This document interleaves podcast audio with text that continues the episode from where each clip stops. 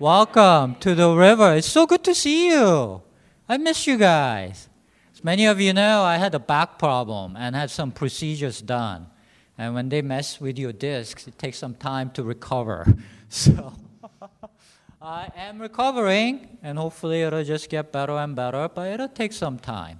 And so, excuse me if I have to sit down uh, in the middle, but I really missed being with you all, and it just feels so good to worship. You can feel the presence of God, the Holy Spirit. It just lifts up your soul. So it's been so good to be here. Yeah, good to see you. Just a lot of faces I missed. Uh, so, hey, um, we are in a, a, a sermon series called Life of Worth because everyone wants to feel worthy. But what that looks like is different for each person depending on what value system you have. Different people, uh, different times, different civilization value different things and placed worth in different ways. Even today in our society, different people place worth in different places, right? And so through this series, we are exploring what Jesus taught about where our worth should be placed and how that's going to help us grow as human beings and have life in all its fullness that He wanted us to have. Sounds good? So today I want to look at a passage that gives us insights about how different groups saw worth in different places at the time of Jesus versus where Jesus placed worth to get a contrast and comparison so that it can instruct us in our times. So we're looking at this passage from the book of Mark, chapter 2 says one Sabbath, you guys know Sabbath? It's the holy day, the day of rest. Jesus was going through the grain fields, and as his disciples walked along, they began to pick some heads of grain. The Pharisees said to him, Look, why are they doing what is unlawful on the Sabbath? He answered, Have you never read what David did when he and his companions were hungry and in need. In the days of Abiathar the high priest, he entered the house of God and ate the consecrated bread, which is lawful only for priests to eat. And he also gave some to his companions. Then he said to them, The Sabbath was made for man, not man for the Sabbath. So the Son of Man is Lord even of the Sabbath. Another time, Jesus went into the synagogue, and a man with a shriveled hand was there. Some of them were looking for a reason to accuse Jesus, so they watched him closely to see if he would heal on the Sabbath. Jesus said to the man with the shriveled hand, Stand up in front of everyone. So he's not dodging the issue, he's actually highlighting the issue. Then Jesus asked them, Which is lawful on the Sabbath? to do good or to do evil, to save life or to kill. But they remained silent.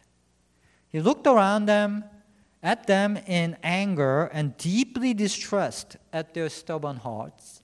He said to the man, Stretch out your hand. He stretched it out, and his hand was completely restored.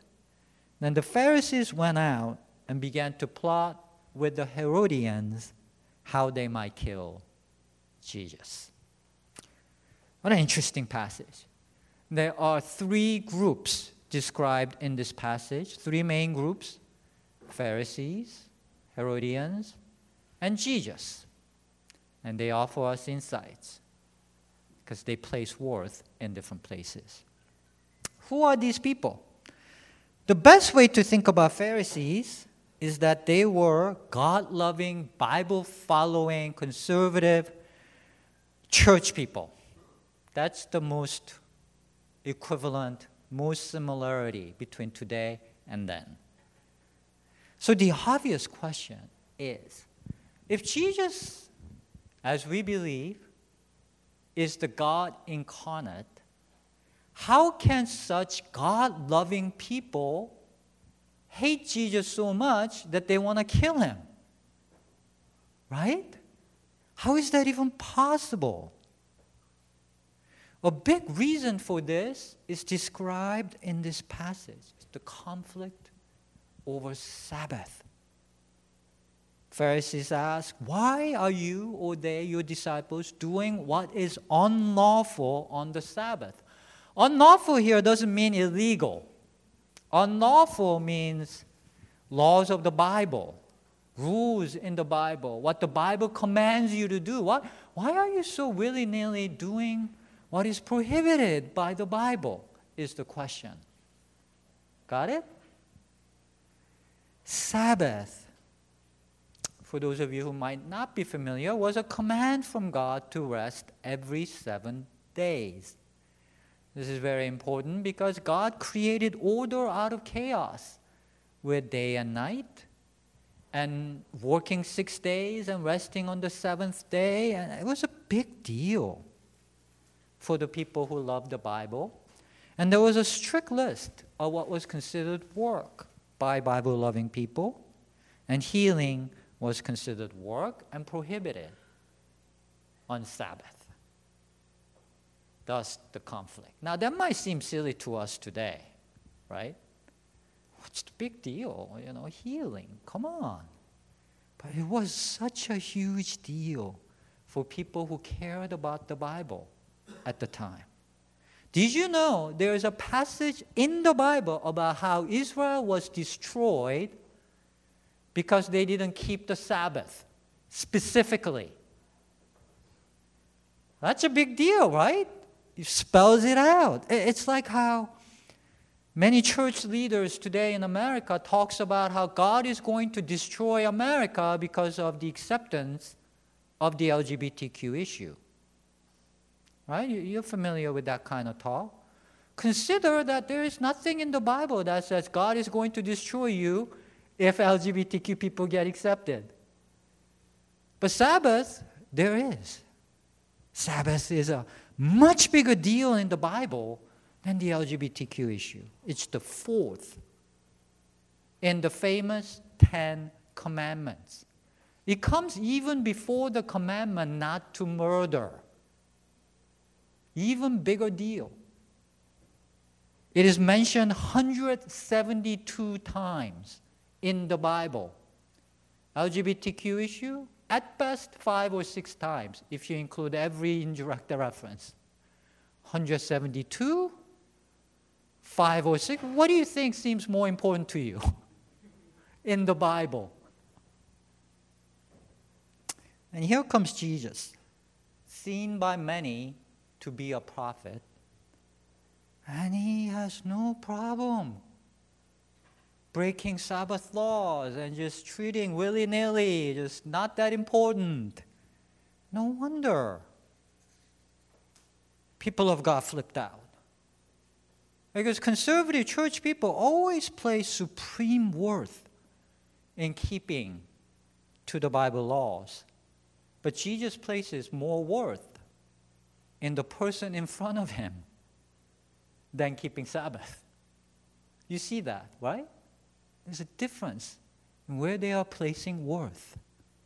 Now, this kind of conflict between the Bible people and the prophets is quite common throughout the history of faith, described in the Bible as well as church history. Why is there such a pattern of conflict when both love God? Why, why is that? I think one explanation for this pattern can be found in what is called stage theory. I mentioned this in my last sermon, and uh, it has flaws and limitations, but it's quite useful in thinking through patterns, and it's applicable in this instance. So let me go through this briefly. So, stage one is basically criminal. It's toddler mentality, like some kind of boss baby, right? Have you ever noticed that toddlers are pretty much all criminals? they really are. Uh, there's, there's no reasoning with toddlers. they're just gonna do whatever they want to do. You know, just get whatever. You know, oh, don't hit your sister. Why not? right? Unfortunately, for some people, this toddler mentality persists into adulthood. you know, and that's a problem, right? And could even represent an entire culture at times. Entire culture could get stuck in stage one, like, you know, Chicago under Al Capone or something. In fact, sadly, humanity spent much of its history in stage one. 99% of its history was spent in stage one. Might makes right. People did horrible things forever. Kings and chieftains did whatever they wanted. Just horrible things, barbaric things. Herodians in this passage are stage one, through and through.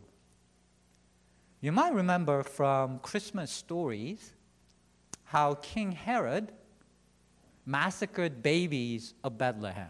You remember that story? He, he ordered that any baby under the age of two in Bethlehem just get killed.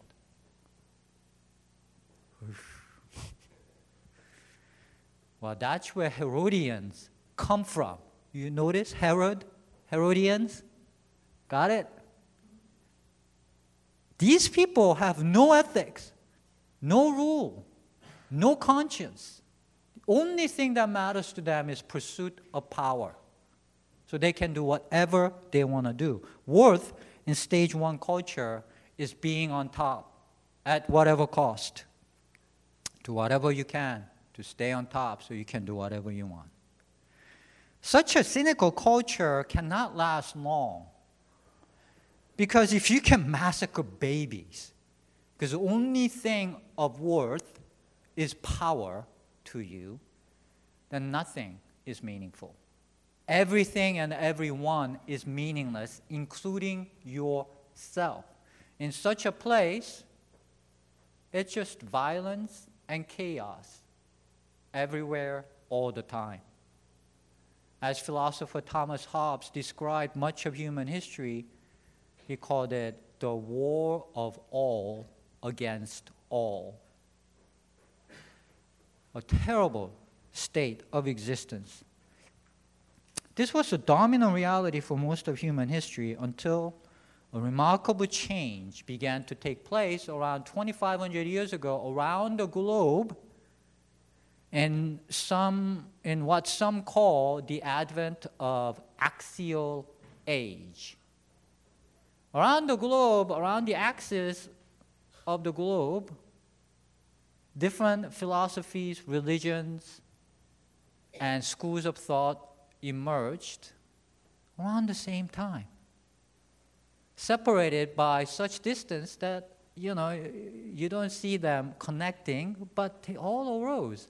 Confucius in East Asia talked about heavenly ways that if you don't follow these heavenly ways, proper ways, even kings could get judged by heaven, and mandate of heaven will be taken away, and you'll be in big trouble. Everything and everyone had their proper place and proper way to behave. Right? Karma in India, in that culture, talked about how, sure, as a king, you can do whatever you want, but if you do evil things, then in your next life, you will be born as a dung beetle. Right? So, watch it.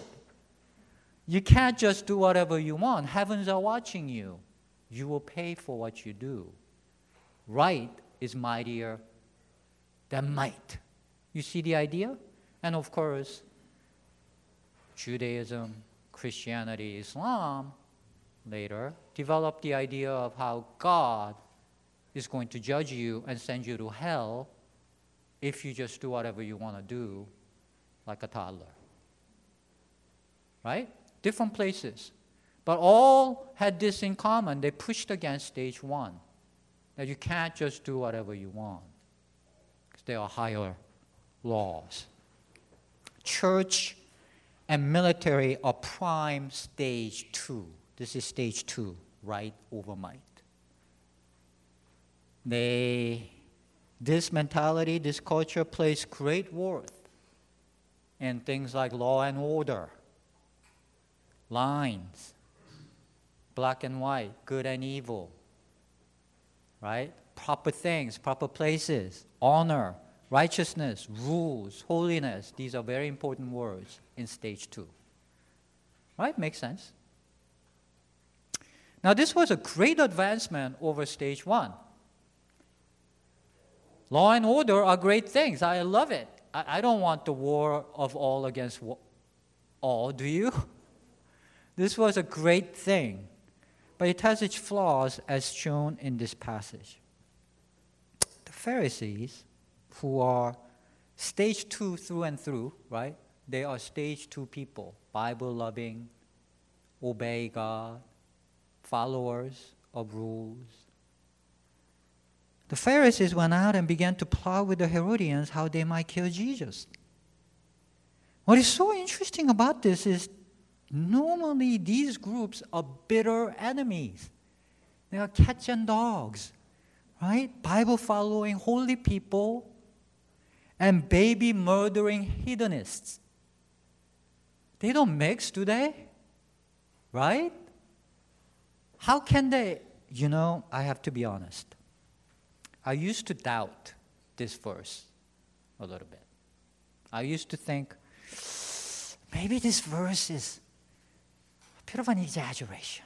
You know what I mean? Like maybe it was a small group of Pharisees, not representing the whole group, you know, who went out and they're kind of corrupt people themselves. They're pretending to be, you know, God-loving, Bible lovers. They're really criminal at heart, and they, they just, and then the Bible just painted the whole Pharisees, the Bible lovers, as, as, as having this kind of, you know what I mean? That's kind of, because I just couldn't wrap my mind around this. How could the two, I can't picture it until Trump. until Trump. and I saw it with my own eyes. How the evangelicals, the group I was part of, basically the entire group, went wholesale support of Trump with passion. The evangelicals supported Trump more than any other politician in entire history. Unbelievable. Just through and through, wholehearted support. Just think about focus on the family supporting Trump with passion. Just think about that for a moment. Focus on the family is one of the most judgmental, conservative, Bible rule insisting, preaching about family values. And Trump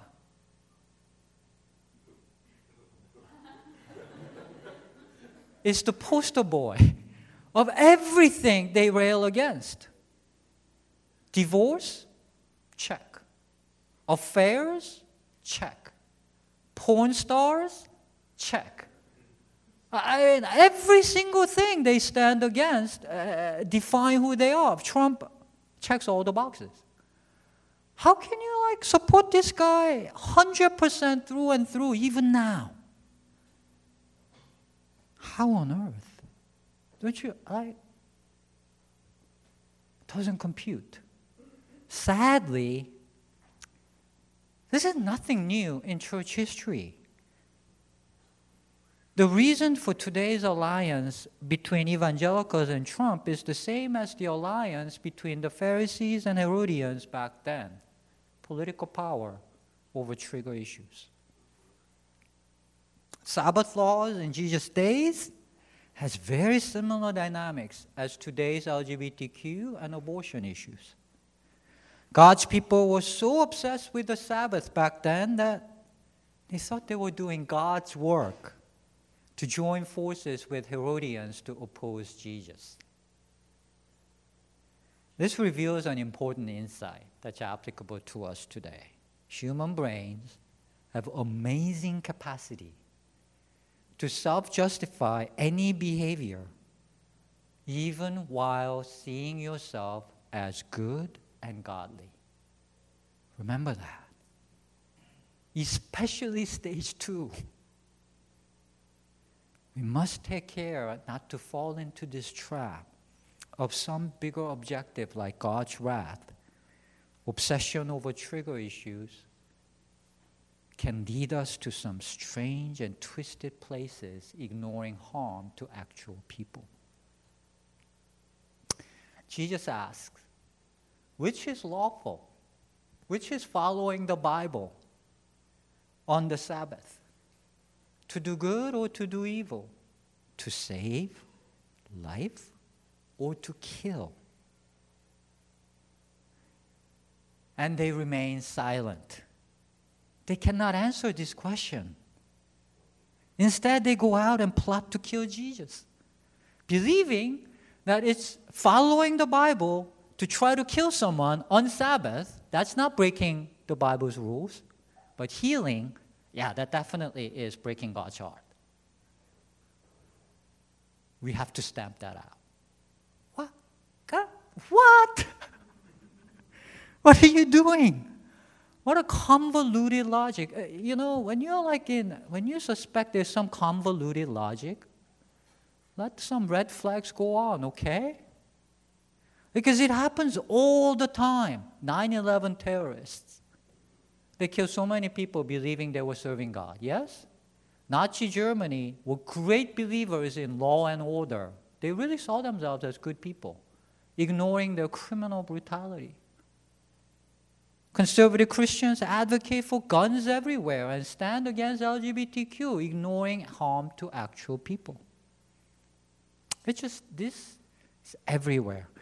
You know, I've been reading about Israel Hamas war lately, as many of you I'm sure have. You guys are aware of what's going on in Middle East? It's horrible what's happening there. And I, I, you know, we could talk for hours about that, but let me just make this one observation. I've been reading Arabic media like Al Jazeera, as well as Israeli media and right wing media here. And it's like you are living in two different realities. if you read Al Jazeera, there is not one mention of Hamas murdering babies. Not one. Not one sentence. After several weeks of reading them, I still can't find them. It's all about how Israel is the absolute evil as colonizing oppressors. It's all about how Gaza and millions of people, Palestinians, have been suffering daily, which is true. But they never mention how Hamas did anything bad. It's all like only one sided facts and of course, vice versa on the other side.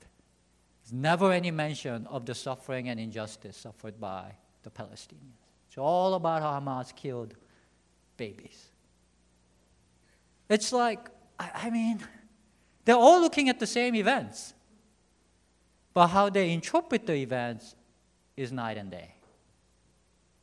They both see themselves as absolute good standing against evil. You see that? That's really, really possible when you see yourself. You can see yourself as good. And your brain can just do all kinds of gymnastics to make yourself believe how right you are. So this is my first practical suggestion. Make sure your need to be in the right is not driving you. It's not just political facts. It can affect your daily personal life as well in all kinds of ways. We can get so focused on being in the right, we can lose sight of the goals of our lives. For example, when we get married, how many of you are married here? So many of you, right? When you got married, what was your vow? Was your vow, I vow to be in the right, and I will point out everywhere I'm in the right, and you are wrong, and I will always insist I'm right. Was that your vow? What was your vow? What was your goal? Wasn't your goal, oh, you know, I love this person. I want to support this person and I want to make sure this person thrives. And I vow to do everything I can through thick and thin to work on the relationship and support you and which was your vow, right? But we forget the goals in the moment when we feel I am right, I'm being wronged, and you just go at it. Don't tear down your partner in your pursuit of proving you're right. Of course, you have to have conversations about what's right, what's wrong, and all that. But make sure you are like not just defending yourself, making sure you're both being built up. Isn't that the goal, that both are being built up? Don't like throw nukes around, is what I'm saying, right? Our need to be in the right drives so much of our behavior. We really need to take care. Amen? Look at Jesus. He never loses sight. Jesus puts worth in the human being in front of him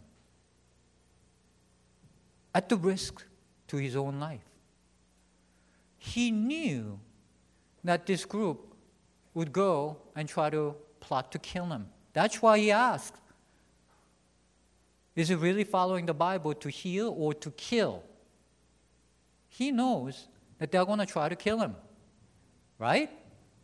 So he knew, like, bringing that sick man up and like making it a big issue instead of kind of being political would put his life in danger. It does not stop him from healing this man.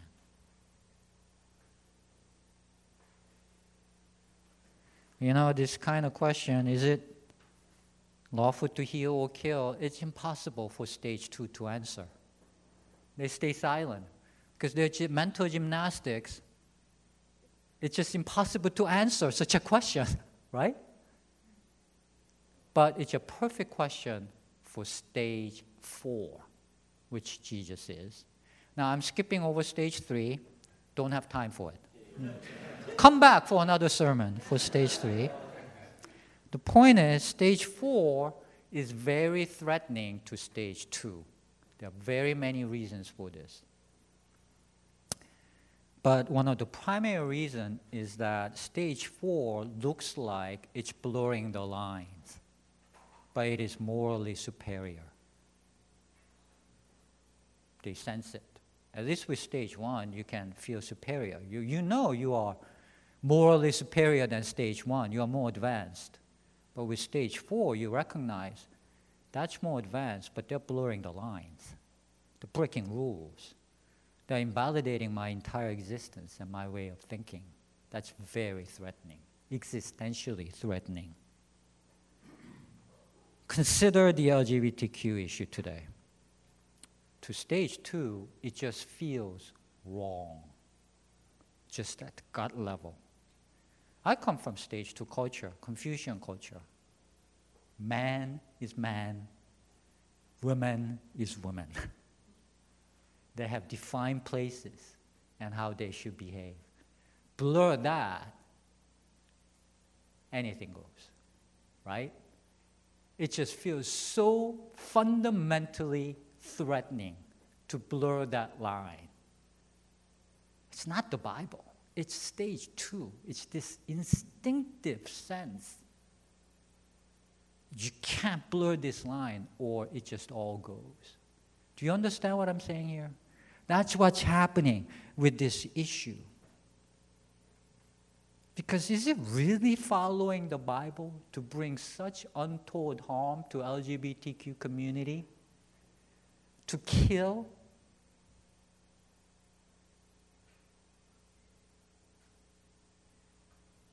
It is not.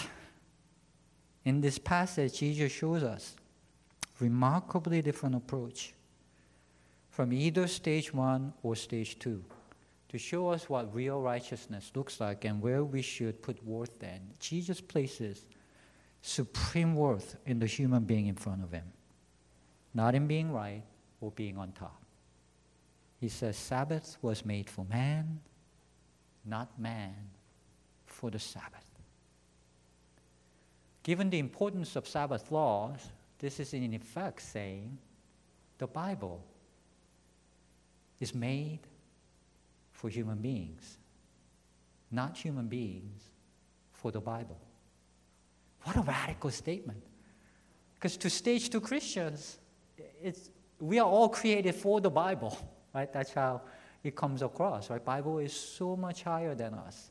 We should sacrifice ourselves for the Bible. What a statement for a person of faith. If it were me, I would have argued. You know, to heal on Sabbath is not really breaking the Sabbath laws. I believe in the Bible just as you. I just believe that healing is obeying the Bible. That's what I would have argued. Wouldn't you? Is that what Jesus does? He could have done that very easily.